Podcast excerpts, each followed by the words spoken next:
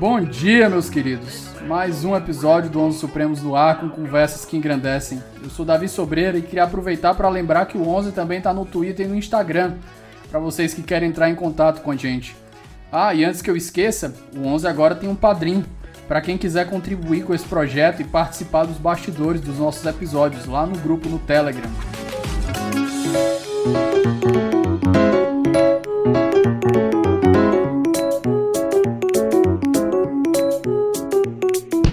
Meus queridos, bom dia. Estamos aqui na nossa segunda gravação do dia, numa maratona aqui que eu estou fazendo. Meu convidado agora da vez é o professor Rubens Glezer. Rubens topou aqui conversar com a gente sobre, eu acho que a gente poderia resumir, é o papel do S T F nessa nossa crise, até onde o S T F tem responsabilidade no que tá, pelo que está acontecendo. Rubens, por gentileza, se apresenta para o nosso ouvinte. Bom, Davi, antes de mais nada, é um prazer estar no seu podcast. É, eu sou professor na Fundação Getúlio Vargas, na Escola de São Paulo. Eu ministro na graduação disciplinas... Lá não, não é muito fixo, né? Então, do, do I E D, Direito Constitucional, às vezes Teoria da Constituição, faço as eletivas, imersão e tal, mas estou sempre transitando entre as disciplinas que fazem uma ponte entre ciência política, teoria do direito... Direito Constitucional, e no mestrado profissional da é, Teoria do Direito Público, para o pessoal, para a linha de Direito Público e de Penal Econômico. É, e o que me ajuda muito também a pensar essa conexão entre é, a, a teoria vista sempre para aplicabilidade prática. Né? E isso casa também com uma atividade que eu faço na G V também, que é coordenar o Supremo em Pauta, junto com a Eloísa Machado, o que na prática quer dizer que desde dois mil e doze eu acompanho todas as sessões de plenário pela T V Justiça do S T F, fora os dados que a gente coleta e tal. Então, algo que era pensado inicialmente para fazer bastante intervenção na mídia, né, mas que gera também muito resultado para a pesquisa. Nossa, me doeu na alma aqui. Eu estava lembrando, acho que é o Jefferson Nascimento, que é jornalista, que leu o Diário Oficial da União todo dia. Olha, assim, são, tem umas pessoas que são guerreiras nesse mundo. Mas... É, eu tinha que ganhar um adicional de insalubridade aí. Já vê que se cuide. É, acho que só antes da gente passar aqui para o primeiro bloco, é, agradecer ao Tiago Azevedo, que fez essa ponte aqui entre a gente, fez essa sugestão. E teu livro me chamou, aquele livro que chama a atenção de cara logo pela capa. Acho que um parabéns para quem desenhou a capa ali, muito interessante. É, a gente vai fazer um tour aqui, pelos, pessoal, pelo livro do, do Rubens, que... Foi traduzir, acho que ele traduziu uma expressão, tu me corrija se eu estiver errado, traduziu a expressão do Tushnet, do jogo duro, para catimba constitucional, né, Rubens?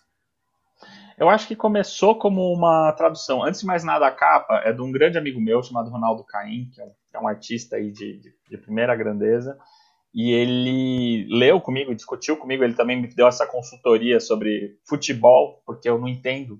Eu sou ruim de jogar futebol, não acompanho futebol nem nada, né? Davi, meu parceiro nessa, nessa... Somos dois, somos dois. Meu esporte é outro. Somos dois. E aí, é, ele, nisso ele falou, pô, tem uma, uma ideia aqui. E ele foi muito, acho que influenciado, eu não vou lembrar agora, ele me explicou, pelo cara que fez o Encoraçado Potemkin, que tem toda uma concepção de imagem de, por justa posição, que uh, do anagrama... Uh, eu vou... Eu vou vou zoar a explicação que ele me deu, mas que você vai juntar duas imagens para formar uma terceira, né? E daí ele fez essa junção do, da jogada do futebol com a justiça e tem esse terceiro fenômeno, que é a catimba, que você tem razão, por um lado, começou como uma tentativa de traduzir, né? A ideia de hardball constitucional, que é do beisebol, né? Não se liga a nada, não se conecta a nada do nosso imaginário social. E aí a metáfora perde o potencial explicativo. A metáfora ela só é boa na medida em que ela permite essas conexões com outros elementos da realidade. Então, falei, pô, é futebol. Mas, aos poucos, né, e eu escrever o livro, é, e debatendo o texto, as versões preliminares do texto, me convenci de que a noção de catimba é um conceito melhor do que o hardball porque a política é mais como futebol do que como beisebol. É, o beisebol tem essa estrutura meio rígida, né, de, do papel de cada um, do ataque, da defesa, dos rounds. E o futebol tem essa coisa que é o individual e o coletivo, você tem o contra-ataque, você tem várias possibilidades, né, de estar à margem das regras. Então, eu acho que a ideia de catimba, é, e aí vai, vai soar muito pedante da minha parte, mas eu acho que é melhor do que a ideia original. Eu acho que ela é, dialoga muito, mas ela, acho que ela se adapta, se adapta para a nossa realidade melhor. Eu acho que ela descreve melhor essa ideia do, do incômodo que o Tushnet teve, esse insight é, poderosíssimo, foi trabalhado muito bem pelo Balkin também, com a ideia de fair play.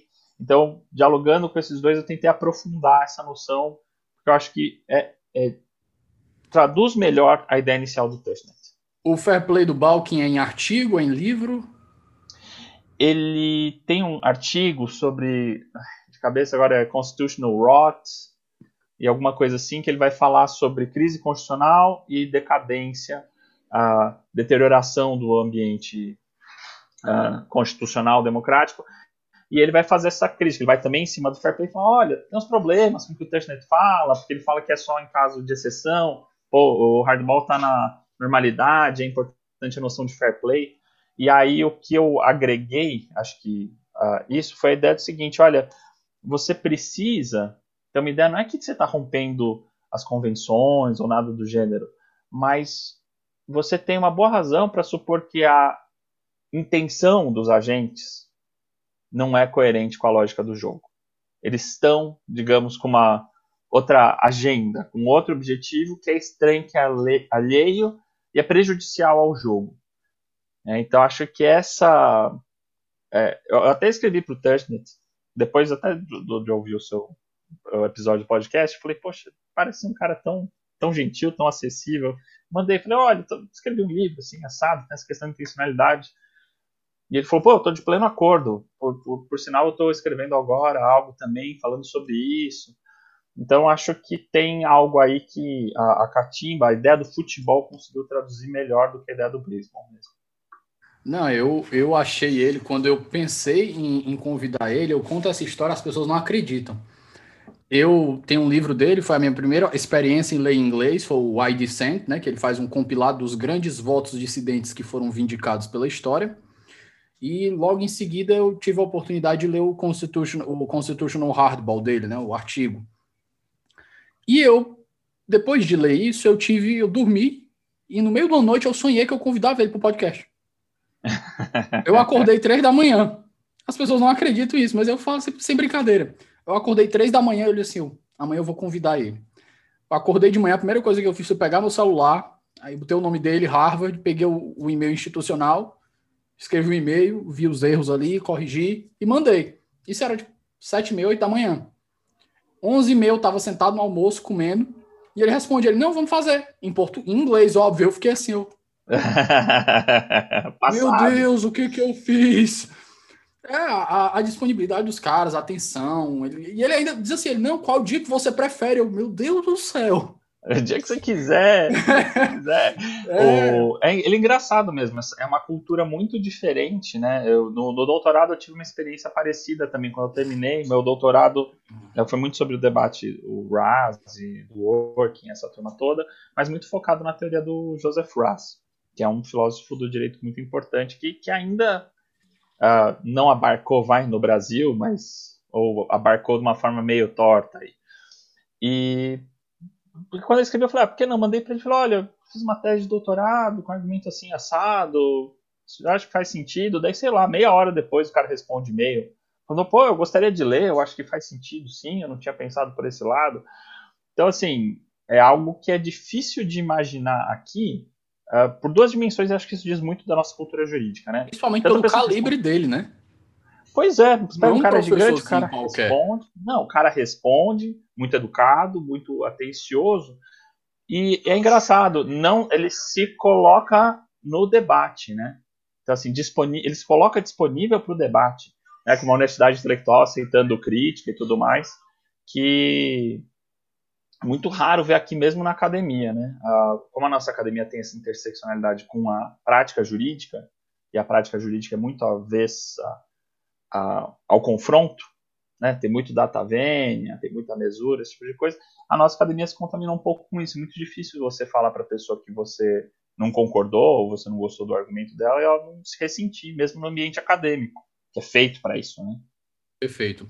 Pessoal, eu vou fazer aqui uma breve introdução sobre as ideias aqui, para não ficar a galera perdida, né? Porque tem gente aí que acabou não escutando a minha conversa com o Tushnet lá no episódio vinte e seis, às vezes é em inglês, mas eu ainda traduzi, ainda fiz a tradução lá, publiquei pelo, pelo Estado da Arte, pela oportunidade do Gilberto Morval lá, me ajudou, publicou para mim. Mas o jogo duro constitucional é uma ideia desenvolvida pelo Tushnet lá em dois mil e cinco, quando ele começa a ver alguns eventos dentro da política. E ele vai dizer que existem alguns entendimentos pré-constitucionais que são dominantes na sociedade, no meio jurídico, no meio político como um todo. E o que é que acontece? Buscando fazer transformações constitucionais no ambiente, alguns agentes políticos eles vão lá e eles mudam esses entendimentos pré-constitucionais para se beneficiar. Aí um, um exemplo claro, para não ficar isso aqui abstrato. A gente, eu, na conversa com ele, ele até, eu até pergunto e ele confirma. O Obama, no final do mandato dele, a gente teve a morte do Justice Anthony Scalia. E o Obama foi lá e tentou emplacar o Merrick Garland. O Senado tinha uma tradição de sempre votar as indicações do presidente. Eles podiam rejeitar, isso é costume deles, eles rejeitam mesmo, não tem nem problema, não é que nem aqui, que é fazer uma sabatina de, de, de fachada. Lá eles rejeitam mesmo, e lá a sabatina não é só para juiz da Suprema Corte, é todos os juízes federais que são indicados pelo presidente, que é a, o cargo de juiz federal nos Estados Unidos, todos os cargos federais são indicados pelos presidentes, e a maioria dos estaduais são eleitos. Mas voltando, chegou no Senado, faltavam mais ou menos oito a dez meses para uma eleição, e o... o pessoal do Senado, principalmente acho que foi o Mitch McConnell, que era um, o líder da maioria no Senado dos republicanos, ele sentou em cima, bateu o pé e disse, ó, criou uma regra nova do nada. É aquele negócio, ele tirou mesmo do, do, dos lugares mais obscuros que a gente possa pensar. Ele disse, ó, em ano de eleição, ninguém coloca votação de, de ministro da Suprema Corte. Quem tem o direito é o próximo, é o próximo presidente. Totalmente sem nexo. Mas, se você pegar a Constituição americana, como ela é vaga, ela dá essa brecha de entendimento. Ela não diz que o Senado tem a obrigação de votar. O Senado pode ficar lá ad eterno e não votar. Aí você vai dizer, ah, Davi, mas isso é violar o espírito da Constituição, isso é um formalismo exacerbado, você não está dando uma interpretação material. Beleza, são críticas cabíveis. Mas é uma interpretação cabível da Constituição. Então, primeiro ponto do jogo duro constitucional é isso, né? Você está dentro do, da, das possibilidades, você está dentro da doutrina constitucional possível, que é o que ele chama, né? Uhum. Só que qual foi o problema? A gente tem a morte da Ruth Bader Ginsburg no meio da eleição. Tinha votos feitos pelos Correios que já tinham sido enviados. Estava faltando tipo, menos de um mês, eu acho, para a eleição e a Ruth Bader morreu. Trump vai lá e indica a Amy Coney Barrett. O Senado deveria o quê? Ter seguido a própria regra que eles criaram, que era o quê? Em ano de eleição não se indica presidente, não se indica o juiz da Suprema Corte. Mas não, eles pegam, ligam o, o F, ligam o foda-se e vamos votar. A gente é hipócrita mesmo, a gente quer poder e pronto. E, pessoal, eu não estou fazendo uma análise de mérito sobre os republicanos serem ruins, embora os democratas já fizeram isso de outras formas na história também. Isso é jogo político, isso é da política. A gente está num campo político aqui que a Constituição americana deu margem para esse tipo de entendimento. Então a gente chama de jogo duro por quê? Porque você vai contra os entendimentos pré-constitucionais, você faz uma alteração desses entendimentos para beneficiar a sua pessoa e o seu grupo político. E ele vai falar isso, que isso também pode ser jogado pelas cortes, quando há uma imposição constitucional que as cortes devam contribuir com os outros poderes, devam jogar conforme as regras dos outros poderes, e a corte afasta esses deveres e joga conforme as próprias regras.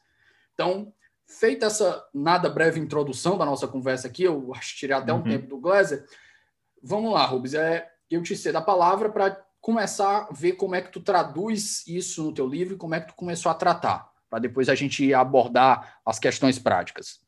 Tá bom, eu acho que é uma boa introdução. Acho que, em primeiro lugar, vale notar que é um conceito feito uh, e desenvolvido pensando muito mais na relação entre executivo e legislativo lá, que são poderes uh, claramente políticos e que você tem, que é mais esperado uh, que você tenha agentes que forcem a barra, né, e que possam ser uh, explicitamente tendenciosos ou com viés. Não é um problema para um senador de qualquer partido falar assim, olha, a, na, quando no caso do Obama eu achei que o certo era uma coisa e agora eu acho que não é. O grau de constrangimento é, é menor do que para um magistrado. É. E acho que a questão da catimba, para mim, surgiu, vai, é, se tornou um, pro, um problema, porque na coordenação do Supremo em Pauta tem que interferir muito na, na mídia, né? Então, com o crescente protagonismo do S T F a partir de dois mil e doze, do julgamento do Mensalão em diante, era sempre chamado a responder uma pergunta que era, ah, eles podem fazer isso? É. Eles podem tirar o Renan Calheiros da presidência do Senado? Pode prender fulano? Pode afastar o Eduardo Cunha? Pode redistribuir ó, o processo da Lava Jato é, para que o Alexandre de Moraes não, não pegue quando assumir, for indicado ministro? É, e essa pergunta sempre me incomodava, porque às vezes era só uma questão de esclarecimento muito fácil, né? O que, que a regra permite, o que, que a regra exige e tal. Né? Se existe uma jurisprudência consolidada ou não, se ela é ambígua. Mas eu vi que a pergunta muitas vezes levava para uma resposta que era difícil de categorizar, que era dizer assim, olha, são ações é, que é, constitucionalmente possíveis, como você falou, que tem uma plausibilidade jurídica, dá para defender, dá para argumentar para esse lado, mas que parece ter um déficit de legitimidade. É, parece que ela tem um déficit de legitimidade, tem algo estranho com ela. Parece que esses agentes não deveriam estar fazendo isso para preservar as instituições, o equilíbrio democrático. Parece uma forçação de barra, né? Que é o, na prática da advocacia é a chicana, né? Mas que ganhou esse caráter pejorativo. Acho que a questão da catimba... Esse ponto aí, Glezer, só um, um adendo, é, eu, eu citei até com o Flávio, no passado já citei várias vezes, uma coisa que eu achei muito importante, é, entra na ideia que o, o, os cientistas políticos de Harvard chamam de, de reserva institucional. Você não usar seus poderes no limite, né? Você saber se autoconter. Eu acho que essa é a grande lição. Na verdade, esse é o, é, é o motivo final, é o grande motivo pelo qual eu escrevi o, o livro. É, porque a catimba, eu acho que o interessante dela é que, para quem acompanha futebol, não vai achar a catimba necessariamente uma coisa ruim. Catimba pode ser incrível, pode ser uma jogada genial, pode ser lances muito importantes e admirados muitas vezes. Mas todo mundo acha ruim o catimbeiro. Todo mundo acha ruim um jogo que fica... rodando em volta da catimba. Então, para mim, eu acho que a ideia da catimba ela é interessante porque ela consegue mostrar que não é só o ato em si que é o problema. É como não seria só em si o ato do fulano, do senador sentar em cima do processo da indicação. É, o processo é como isso está no tempo. Se a atitude dos jogadores está muito mais voltada para a catimba do que para a normalidade do jogo, você corre o risco de realizar uma erosão profunda. Então nunca é o ato em si. É uma questão de contexto, é uma questão de reiteração desses atos. Então a gente olha como os atores estão agindo no tempo. Ah, o Neymar caiu no chão uma vez. Pode ter sido uma falta, pode ter sido que ele forçou um pouco, pode ser que ele estava cansado e foi bom para o time. Isso, né? É, às vezes é até difícil saber se foi catimba ou não, mas dizendo que a catimba, se foi negativa, se foi boa, se as pessoas gostam ou não, é só aquele lance não dá para saber. Agora, ao longo do tempo, se numa Copa ele fica catorze minutos rolando no chão, as pessoas ficam bravas. Ele perde prestígio, apesar de ainda ser um jogador capaz de fazer muito gol. Então, quando a gente diz que determinado agente está agindo com catimba, a gente sabe que essa pessoa está deixando de lado um pouco os valores do jogo. No caso do futebol, os valores futebolísticos. E no caso da política, os valores democráticos e constitucionais envolvidos. Então, a ideia toda é que se as pessoas, seus agentes políticos se engajam de maneira reiterada na catimba, esse é um processo difícil de você reverter e que ele leva para um tipo específico de crise constitucional, que eu tento descrever não como uma ruptura total, mas uma crise de confiança.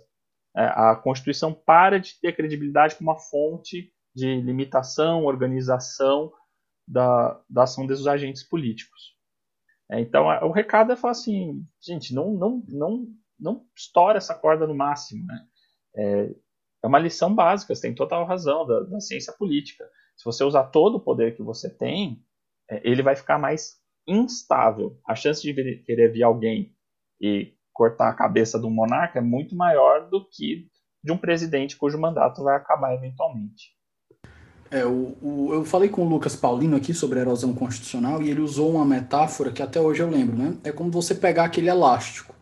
Você pega um elástico, você vai esticando ele, você vai esticando e você vai tirando a elasticidade dele.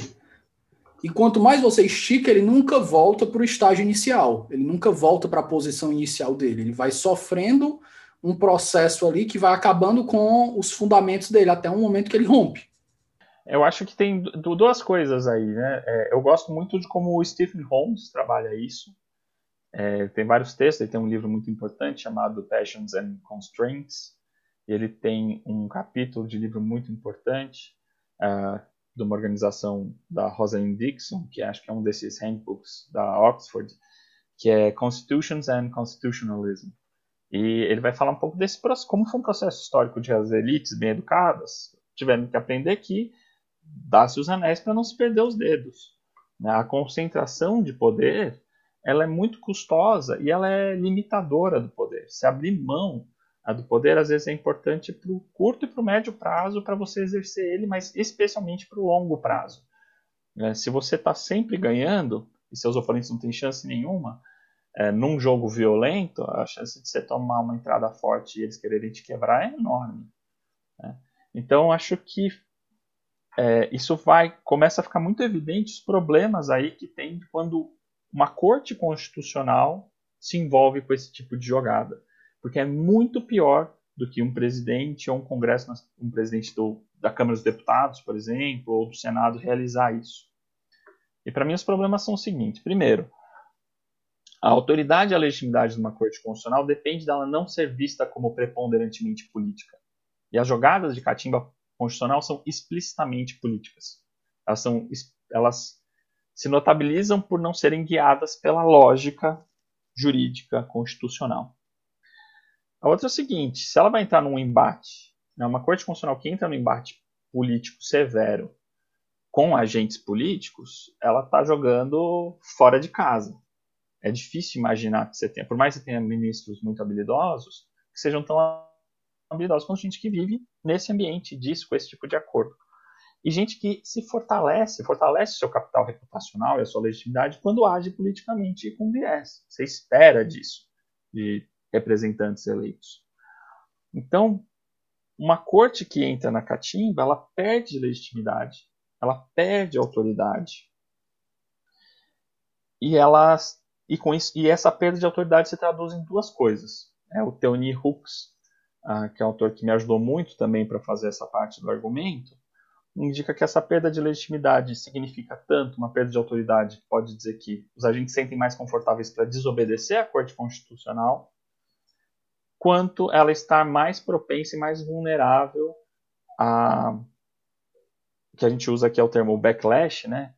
A pessoa ainda não, não traduziu bem, mas é uma retaliação. A retaliação do executivo Ou do, ou do legislativo. Pode ser diminuindo poderes, diluindo a composição, aposentando ministros e por aí vai. Então, a catimba constitucional reiterada é, por parte da Corte Constitucional vulnerabiliza o tribunal. E parece que a rota do tribunal de dois mil e quinze a dois mil e dezenove em diante, muito por conta da Lava Jato, foi uma rota de cada vez mais catimbar. E era uma catimba que a princípio era do tribunal contra o mundo político e começou a se virar uma guerra interna, uma catimba constitucional dentro do próprio tribunal. É uma, uma briga fratricida. Então a gente, eu acho que é parte do processo explicativo de como o Supremo sai de um alto capital reputacional em dois mil e doze, no final do processo Mensalão, altamente desgastado e vulnerável em dois mil e vinte e um, foi esse uso indiscriminado da catimba constitucional. Foi se desprender desse manto da tecnicidade, desse manto de que, por mais que se reconheça que ninguém ali é santo, ou, ou que todo juízo jurídico tenha uma valoração moral, etcétera, é ser escancaradamente político te tira um escudo importante para qualquer magistrado. Porque o magistrado que enfrenta uma pessoa poderosa vai falar o seguinte: olha, não sou eu, é a regra, não sou eu, é a Constituição, não sou eu, é a lei. Você me tirar daqui e colocar outro, vai dizer a mesma coisa.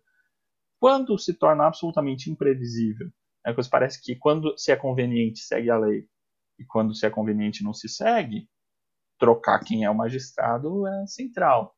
E aí você entra nesse processo de fragilização do tribunal, que pode ter conseguido popularidade e força no curto prazo, mas no médio e longo prazo se fragiliza demais. E hoje nós temos uma situação, um contexto muito complicado para o Supremo Tribunal Federal, porque, de um lado, ele enfrenta pretensões explicitamente golpistas, mas ele não tem, a muscul... ele não tem mais a musculatura e as ferramentas para enfrentar isso, senão com mais catimba, senão com mais questões, com mais uh, rotas de atuação que são juridicamente frágeis, legitimamente questionáveis, né? São só suportadas ou defendidas por esse... por essa finalidade maior, que é proteger o regime, o ambiente democrático. Mas a, a situação hoje é terrível. É, Rubens, eu vou te pedir para te perguntar aqui que eu não tenho, eu não tenho uma boa memória sobre catimba. Eu não estou dizendo que não aconteceu, só queria saber se teve alguma catimba, na tua visão, no Mensalão. Eu realmente concordo. De dois mil e quinze para cá a gente vive sucessivas catimbas. Eu lembro de uma que pode ser um exemplo de uma catimba do Legislativo e do Judiciário contra o Executivo, que foi quando fizeram a P E C da Bengala, para Dilma uhum. não indicar dois ministros. Eu acho que isso daí entraria num, num, num exemplo de catimba, né? Super. Pronto, a gente tem esse primeiro exemplo aí. Mas a, no Mensalão teve sim, né? A catimba ela não é só a decisão, né? Mas ela tem procedimentos administrativos. Quando você teve a primeira rodada das as condenações do julgamento do Mensalão, Joaquim Barbosa já ocupava naquela época a presidência do tribunal, e ele era o grande responsável pela tese das condenações. Em dois mil e treze, a máscara de carnaval mais vendida foi a do Joaquim Barbosa. Tem uma ideia, era um fenômeno de popularidade é, que era impulsionada Primeiro, por essa... A história que você via deputado, grande escalão de político sendo preso, né? Foi. Então foi um grande momento de virada. O S T F naquela época era visto como o bastião da moralidade política, né?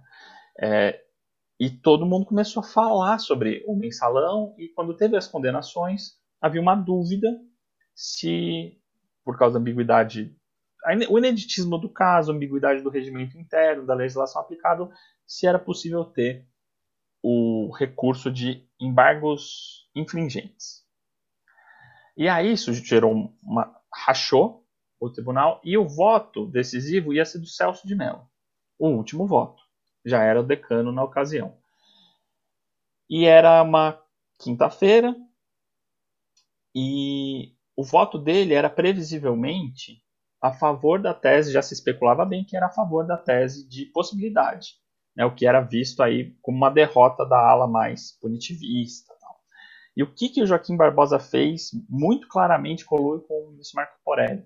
Eles começaram a gastar o tempo da sessão para não dar tempo para o ministro Celso de Mello não poder votar naquela ocasião e sofrer pressão da opinião pública ao longo do final de semana para, quem sabe, mudar de ideia. Então o ministro Marco Aurélio começou a falar sobre coisas que, evidentemente, estava uh, enrolando. É, o Joaquim Barbosa também falou: ah, eu vou encerrar a sessão. O ministro Celso de Mello disse: não, eu tenho um voto curto, eu quero só colocar minha posição. O ministro Joaquim Barbosa falou: não, não vou, não vou permitir, está suspensa a sessão. É, e deixou, e a capa da Veja foi: pense bem, ministro Celso de Mello, por aí. Isso é catimba, isso é catimba. Pode suspender a sessão? O presidente tem esse poder? Claro, ele estava fazendo isso ah, com a lógica do regimento interno e das regras de suspensão? Evidente que não. Evidente que o objetivo era outro. E por isso que a catimba não é que você violou uma compreensão pré-constitucional sobre quando suspender a sessão. Você está violando o espírito do jogo. Você está tá imputando ao Joaquim Barbosa e Marco Aurélio um, um objetivo que não é o objetivo que é mais adequado para o florescimento da prática judicial no país. É perseguir um objetivo alheio, e por isso é uma catimba. Entrando nesse ponto aí, foi até o que eu discuti com o Tushnet, e eu perguntei para ele, foi... Eu até brinco com os meus amigos, né? Eu, nesse aspecto do direito, quando eles perguntam sobre o impeachment da Dilma, eu disse assim, eu sou um grande tapioca jurídica. Eu já mudei de opinião meia dúzia de vezes. E hum. até o momento, a ideia da catimba ou do jogo duro é a que melhor explica para mim. É, para mim também. Eu acho que eu conversei com, com um, o Fernando Bizarro aqui, que é da, da área de ciência política, e ele fala que dentro da ciência política a Cleide não é golpe. É pacífico. Uhum. Ele disse que é pacífico. Isso aqui é predominante, que a, a ciência política, isso aqui não é golpe. Aí eu disse, eu, é, realmente eu acho que a tese do jogo duro explica muito isso. É o quê? Você está desrespeitando as regras, o espírito do jogo, mas ainda está dentro do juridicamente possível, por mais que a Exato. gente não goste. Exato. Então você fala, poxa, é, o quórum de votação, é, foi tudo que, é, questionado, foi chancelado pelo Poder Judiciário... Sabe, não, não, não tinha gente armada ali apontando para os deputados, parlamentares votarem, foi tudo dentro da legalidade. É, você tem esse espaço político super amplo para votar impeachment, no entanto, ele tem déficits severos é, de legitimidade, seja como o papel que o ministro Eduardo, é, o, o então presidente da Câmara dos Deputados, Eduardo Cunha, exerceu na época, como foi fatiada a petição inicial para impedir que o Supremo fizesse um controle sobre a questão de poder se transferir os vícios de um mandato para o outro.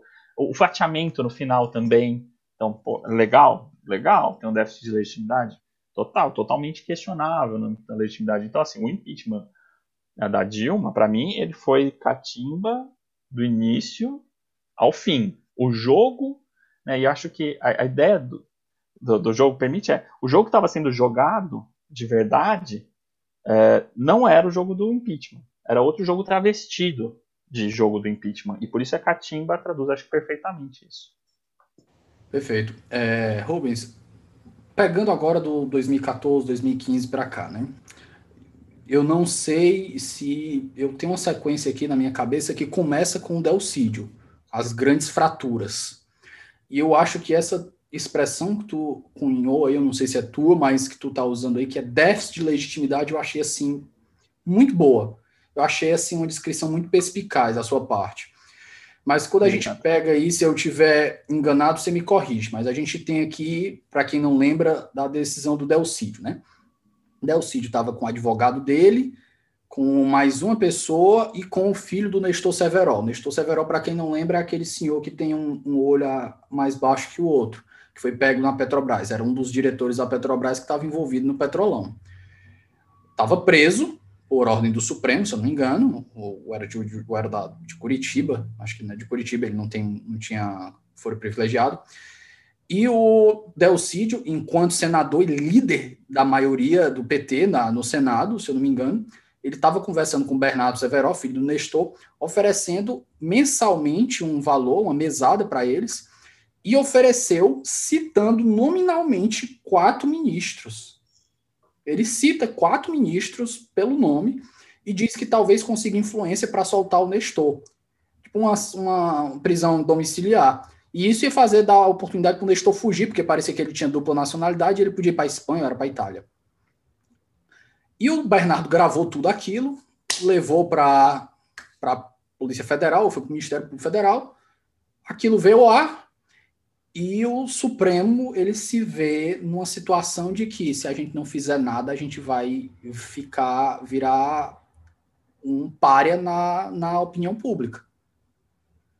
Então, eles pegam uma interpretação que é, eu, se eu chamar de, pelo menos na minha opinião, eu sou muito crítico a essa, a essa posição do Supremo, então eu vou adjetivar aqui... É, heterodoxa. Ultra heterodoxa. É, eu uso é heterodoxa. Pronto, eu ia falar ultra heterodoxa. Que, o que, que eles pegam? Eles vão pegar o que, que a Constituição diz. O, o Senado, o Congresso, os, os parlamentares não podem ser presos senão em flagrante de crime inafiançável. E a Constituição, ela, ela elenca alguns crimes como inafiançáveis. Então você tem o espírito da Constituição, você tem o espírito do jogo. é o quê? Pelo menos na minha visão, você me corrija se, se, se, até se você discordar também. É o quê? A Constituição, ela criou o mandato parlamentar com certas proteções por causa de um regime anterior. Então, a gente tem uma certa razão histórica de ser dessas proteções constitucionais, porque a gente vem de um regime autocrático. E ela elencou alguns crimes que são tão repudiáveis, são tão grotescos, que ele diz assim, ó, esses crimes aqui são tão rejeitáveis que a gente permite que você contorne as garantias constitucionais.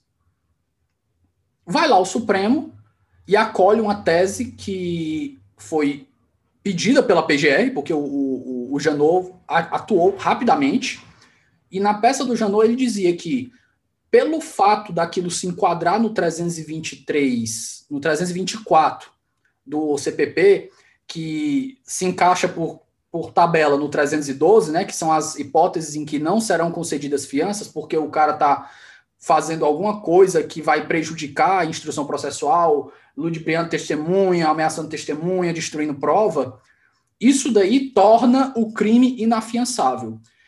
E por tornar o crime inafiançável, ele vira inafiançável por, por tangente, e por isso você vai permitir a prisão. Então, por tabela, o que é que o Supremo diz? Crime inafiançável é qualquer crime, dependendo da situação. A gente não está mais no âmbito de definir inafiançável com base num repúdio constitucional a, de, a determinados crimes.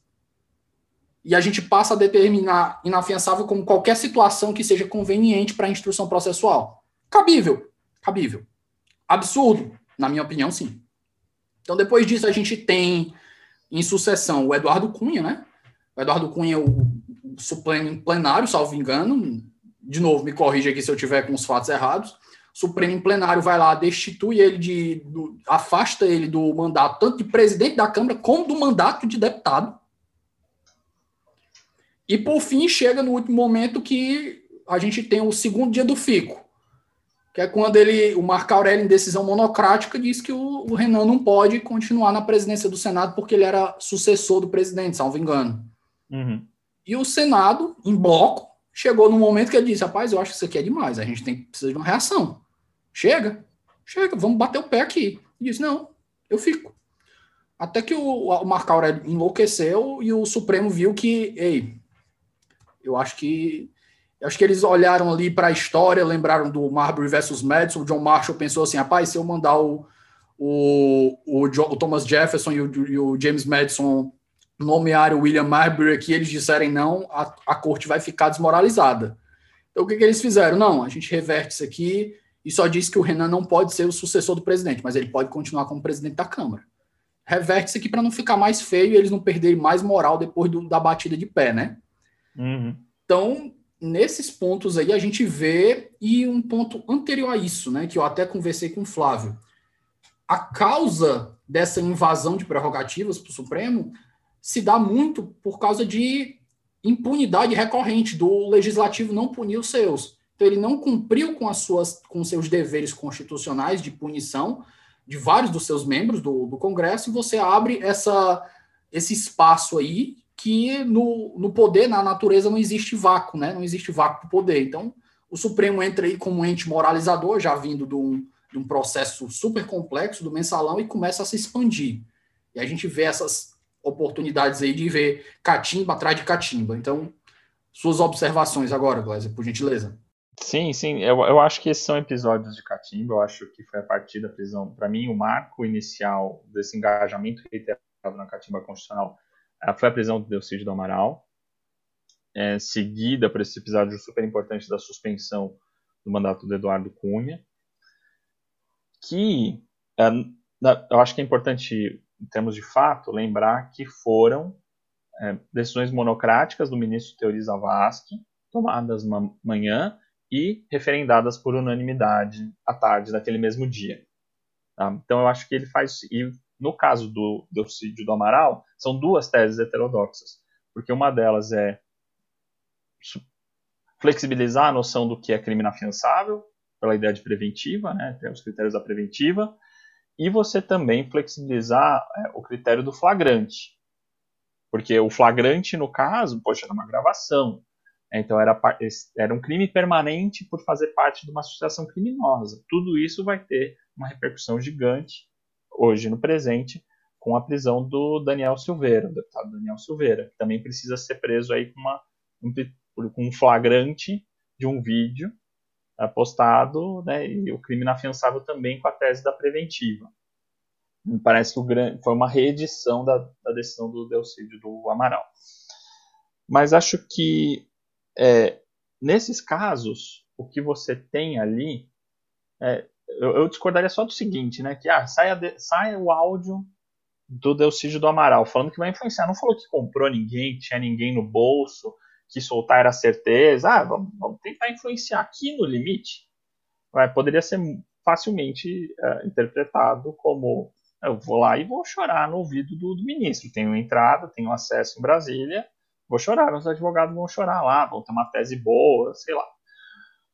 É, a reação não precisava ser essa reação. Não é que sem isso o Supremo ficava vendido. Sabe, tipo, meu, toca um processo, abre um inquérito, vai lá e eventualmente condena. É, eu acho que não dá para dizer que ele tinha poucas opções, sabe? Hoje em dia acho que dá para falar. Hoje em dia dá para falar, tem poucas opções no Supremo, mas naquela época é, dava para deixar ter só um custo político gigante e seguir um processo judicial atrás dessas pessoas é, investigadas.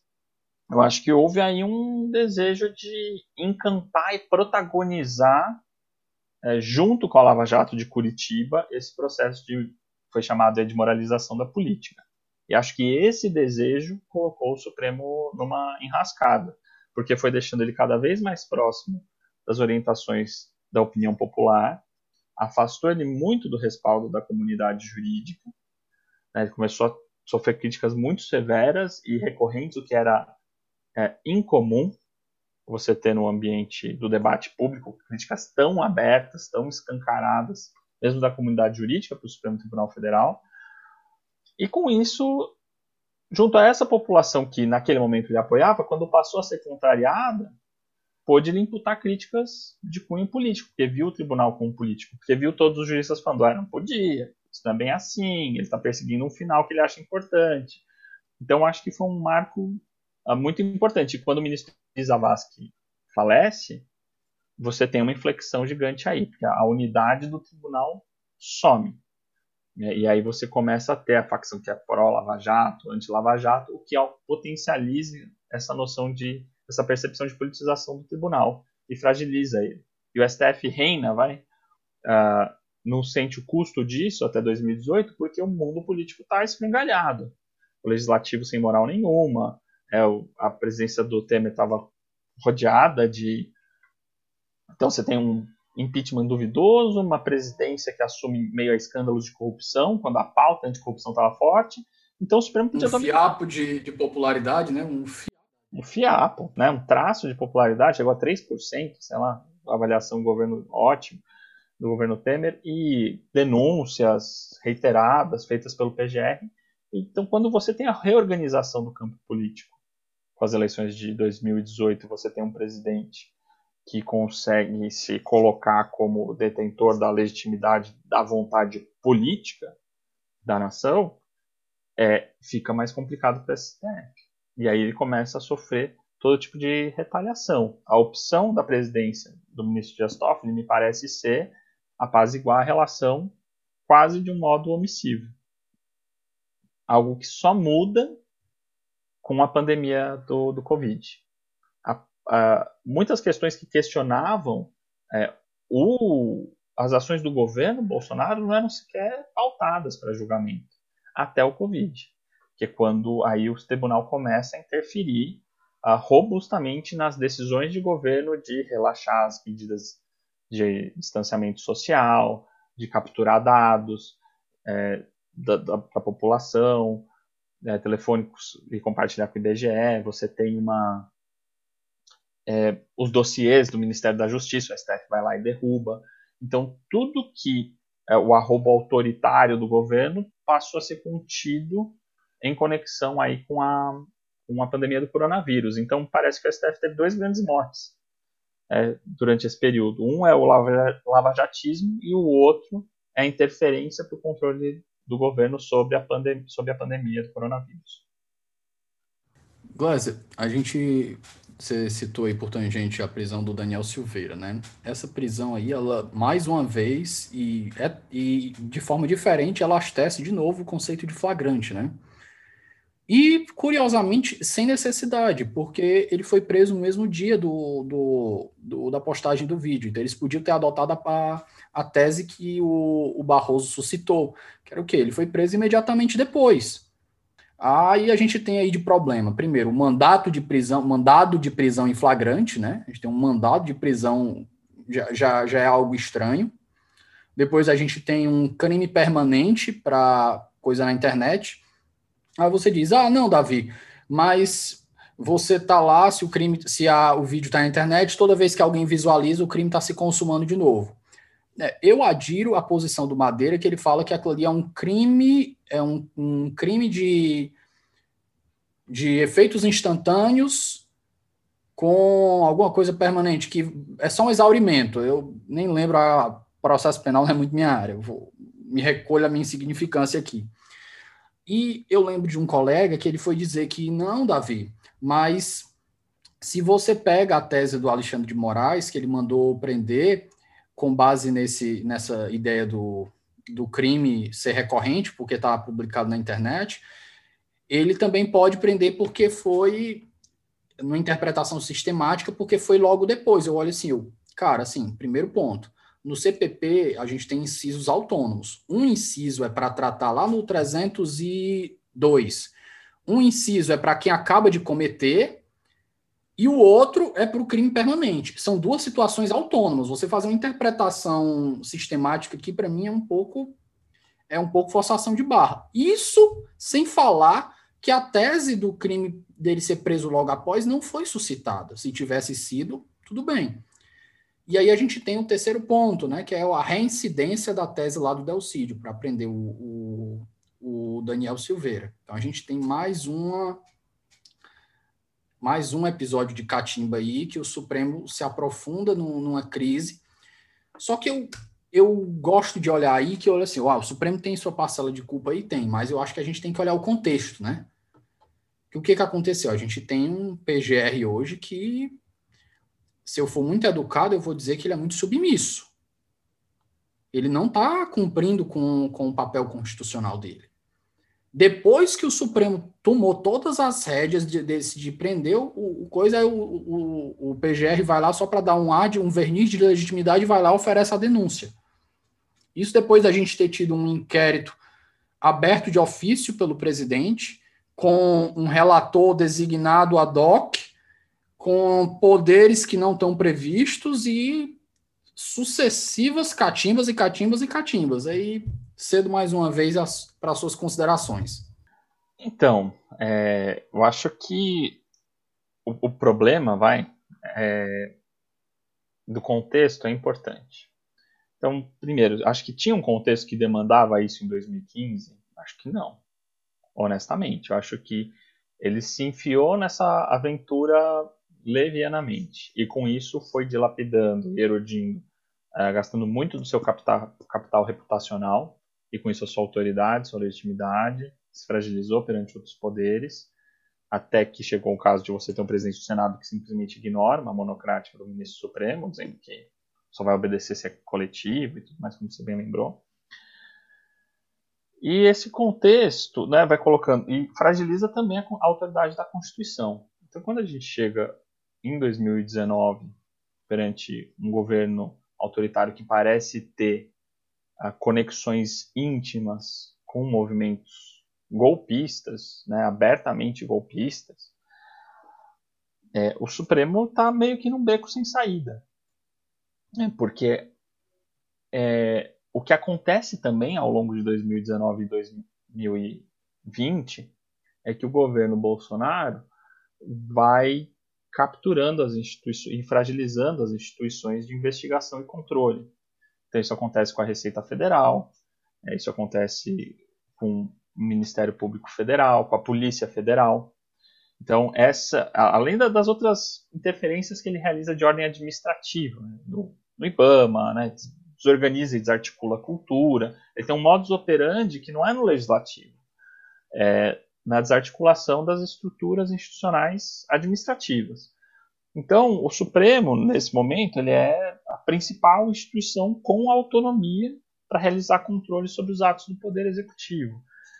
Só que ele já está sem quase nenhum capital reputacional, por conta da sua atitude de catimba de lá para cá. Então, assim, mas... Então, é difícil, é difícil, mas ele precisaria também tomar as outras medidas que evitam o desperdício desse capital reputacional nesse momento tão sensível. Então, acho que seria urgente é, revisitar o, os poderes monocráticos, urgente revisitar é, o, a relação com a mídia, né? Porque, tá, inquérito dos fake news, o contexto justifica, agora o S T J está usando. Quantos outros tribunais vão demorar para utilizar isso de ofício? E quando nós tivermos um S T F com uma composição majoritariamente bolsonarista? É um futuro possível. Então, eu acho que a gente está é, abrindo mão de uma estabilidade institucional no médio prazo. E é muito difícil o que você faz perante um, um governo com pretensões golpistas, mas é, eu acho que precisaria estar, tá, pelo menos, é, sendo tomadas as medidas que vão num... em algum médio prazo, estabelecer capital reputacional para o Supremo. E nessa briga campal, isso não está sendo feito. Historicamente, na, na experiência comparada que nós temos, as cortes constitucionais se dão mal nesse tipo de conflito. Isso aconteceu no Egito, aconteceu na Rússia, aconteceu na Hungria, é, na África do Sul. Então, assim... É, me parece que a rota de solução adequada aí não está sendo tomada. Então, o livro Catimba Constitucional, antes de tudo, é um alerta sobre certos tipos de conduta tomada por certos tipos de agente, gera um certo tipo de crise, e isso tudo precisa ser evitado. E me parece que não está sendo. Parece que é um alerta que não está sendo ouvido. Rubens, é, nesse ponto aí, a gente... Eu... ainda conversei isso com o Flávio também nesse aspecto, é que eu tive um amigo que ele falou, ele, Davi, se o Supremo não agir, a gente fica à mercê, a gente não tem mais o que fazer, como você mesmo disse, o Supremo é talvez no momento a única instituição com força e autonomia para poder lidar com os arroubos autoritários. E eu te pergunto, o que nos resta, o que restaria ao Supremo e o que nos resta para dar uma resposta aos arroubos autoritários sem causar uma erosão constitucional, como o Supremo fez. Lógico que a gente sabe que ele deveria ter começado isso lá de longe, como você já disse, né? Ele poderia ter queimado um pouco do capital político que ele ganhou com o Mensalão e ter se queimado um, um pouco com aquela decisão do Delcídio, só mandando investigar ele, sem ter mandado prender, ele se queimava um pouco, mas ele não ia ser desmoralizado, pelo menos eu acho que não. Mas... no ponto de hoje, com a situação que nós temos hoje, o que, que você acha que a gente poderia ter de saída aqui?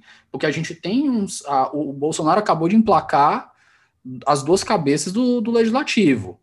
Ele está com... Um, esse ano já vai entrar mais um membro na, na, na corte que ele disse que é o terrivelmente evangélico, mas eu acho que ele vai dar... Eu ainda acredito que ele vai dar um drible no, nos evangélicos. É, é impossível. É, o Bolsonaro só é leal aos, é leal aos filhos e olhe lá.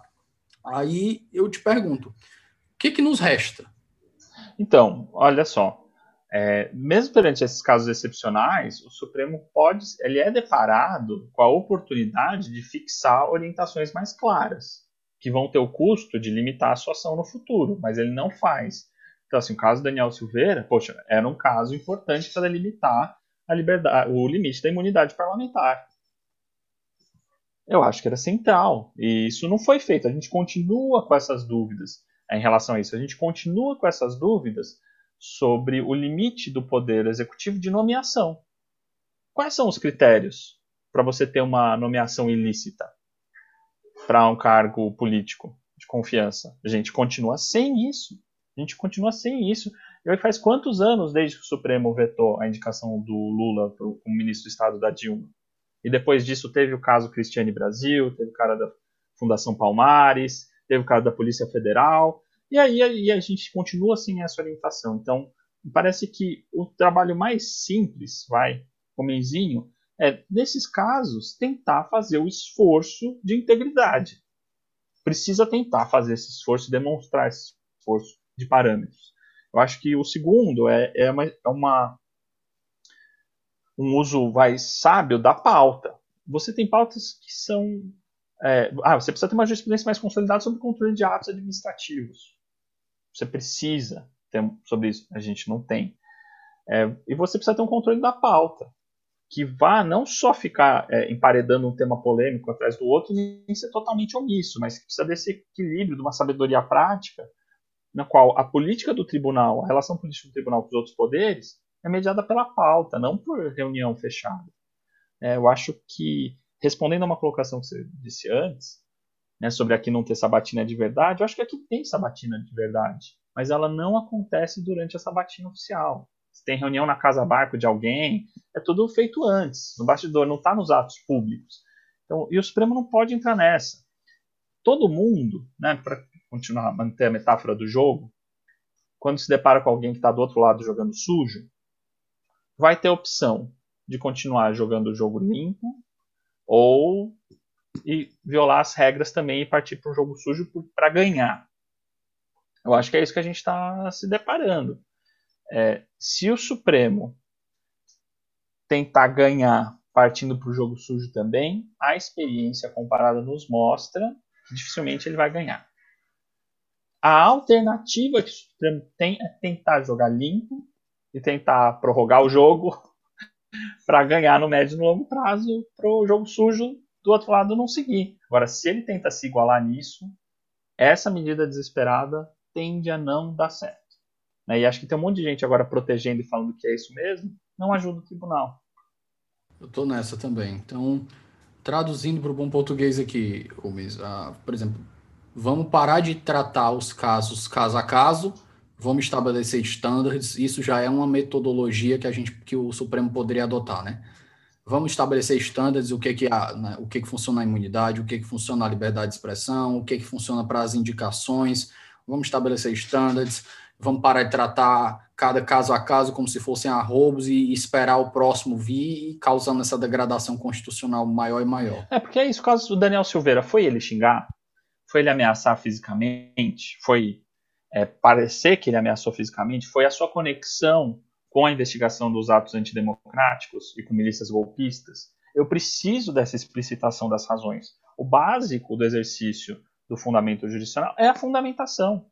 É ela que vai é, dar a garantia contra o arbítrio. E se a gente está falando hoje, é, não só do presente, mas dos precedentes que vão guiar e nortear um futuro muito próximo. Esses parâmetros, esse esforço de clareza dos parâmetros é, é central. E aí eu acho que a, a Corte está se enganando um pouco em relação a isso. Rubens, bloco de considerações finais. O que mais nós temos a tratar aqui? Olha... Eu diria que a P E C da impunidade pode ser algo importante para ser considerado nesse contexto. É como, que, como foi também a reação do Senado a, ao afastamento, à suspensão do mandato do Aécio Neves. Toda vez que o Supremo tentar, de um lado, fazer a catimba, o outro lado vai fazer, na melhor das hipóteses, uma catimba também. Isso pode... recalibrar o jogo, como eu acho que foi o que aconteceu no caso do Aécio Neves, uh, como pode distorcer o jogo e descalibrar para o outro lado. Nessa situação, e eu acho que o Tushnet foi visionário nisso também, com a ideia do hardball, e aí eu, a ideia da catimba segue fielmente, é falar que essas jogadas, elas são arriscadas, eles são lances arriscados porque eles tendem a reciprocidade cada vez mais violenta. O jogo da catimba é um jogo difícil de acabar. É como briga de vizinho. Sabe? A partir de um certo grau de conflito, é muito difícil parar e voltar atrás. Então, e sempre que acontece essa situação, a gente pensa assim, quem tem mais responsabilidade? É. Quem, quem, quem que a gente deveria... Idealmente os dois deveriam parar, mas a quem que a gente imputa mais responsabilidade para parar? Eu acho que num momento como esse, é quem é o guardião das regras do jogo. Sabe, se um pai está brigando com um filho pequeno, porque se descontrolou, compreensivelmente, sabe, quem que tem que parar? É o pai, porque ele é responsável por zelar pelo processo de educação. É, quem é responsável por zelar pela estabilidade da ordem constitucional é o Supremo. Então, acho que assim... É, não dá para ter ilusão que a cada atitude heterodoxa do Supremo não vai ter uma reação do outro lado.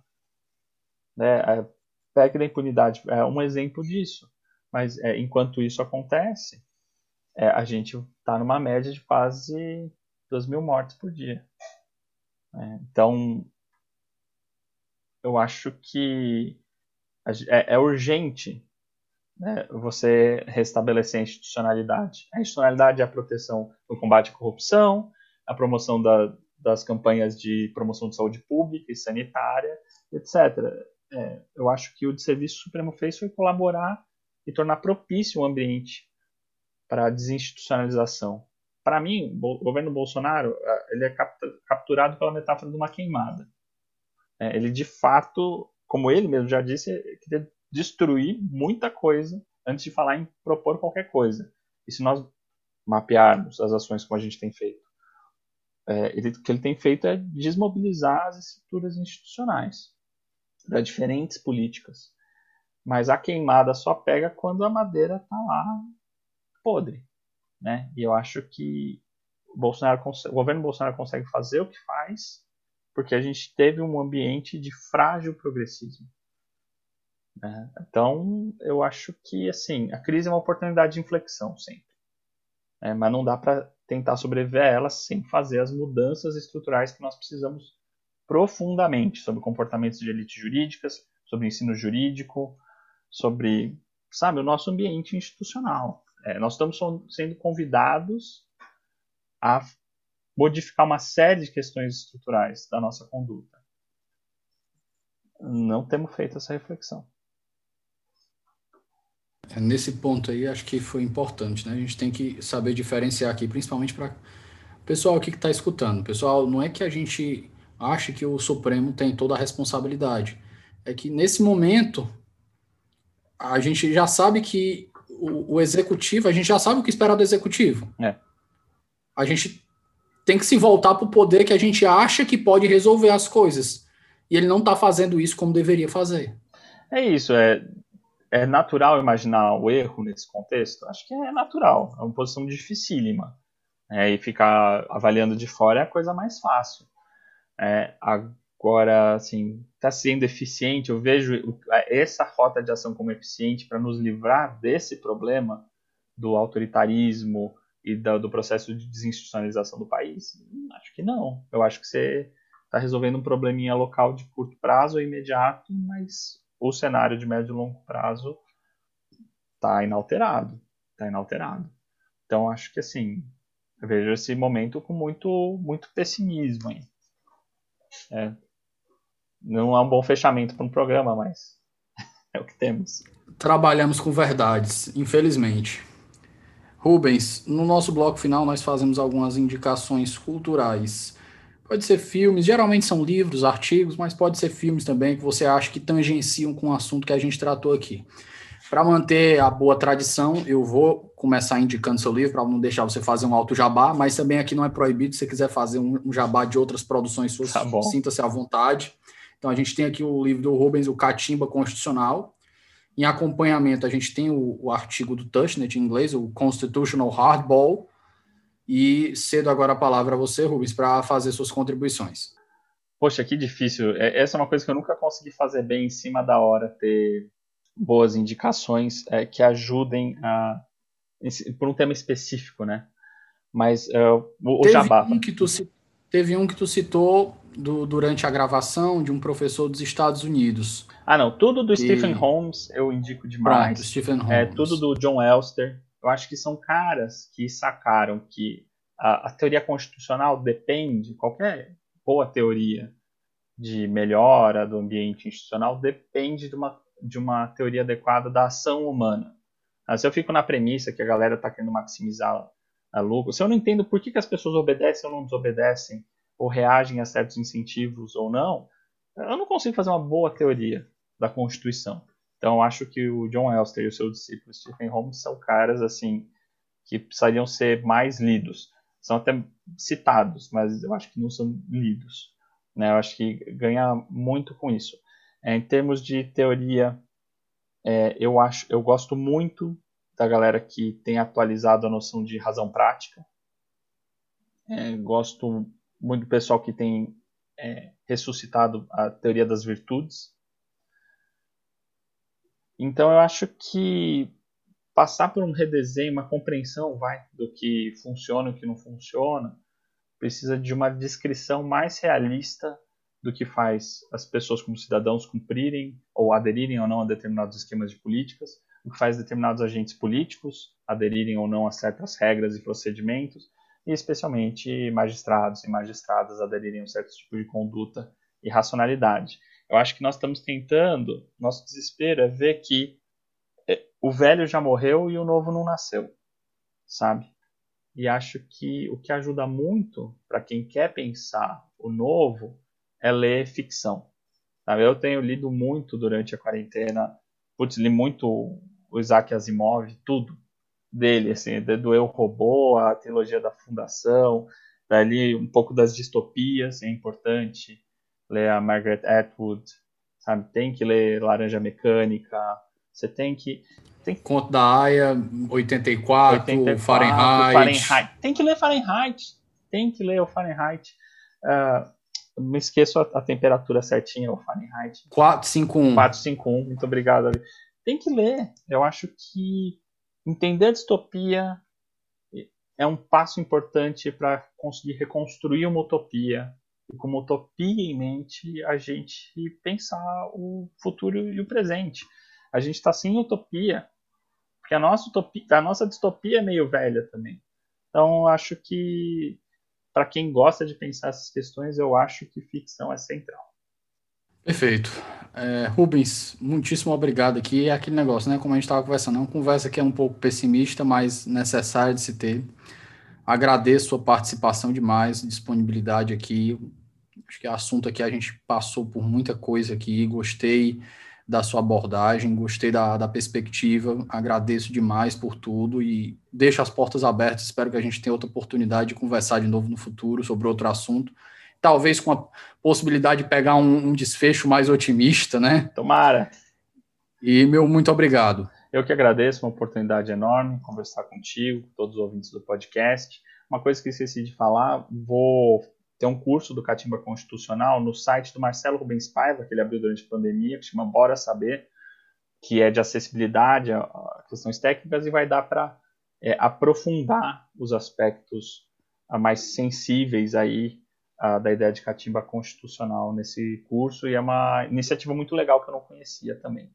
Mas tendo feito esse jabá também fora de hora, agradecer demais a oportunidade. E é isso aí, espero que dias melhores venham a galope. Perfeito. Ficamos por aqui, pessoal, e até a próxima.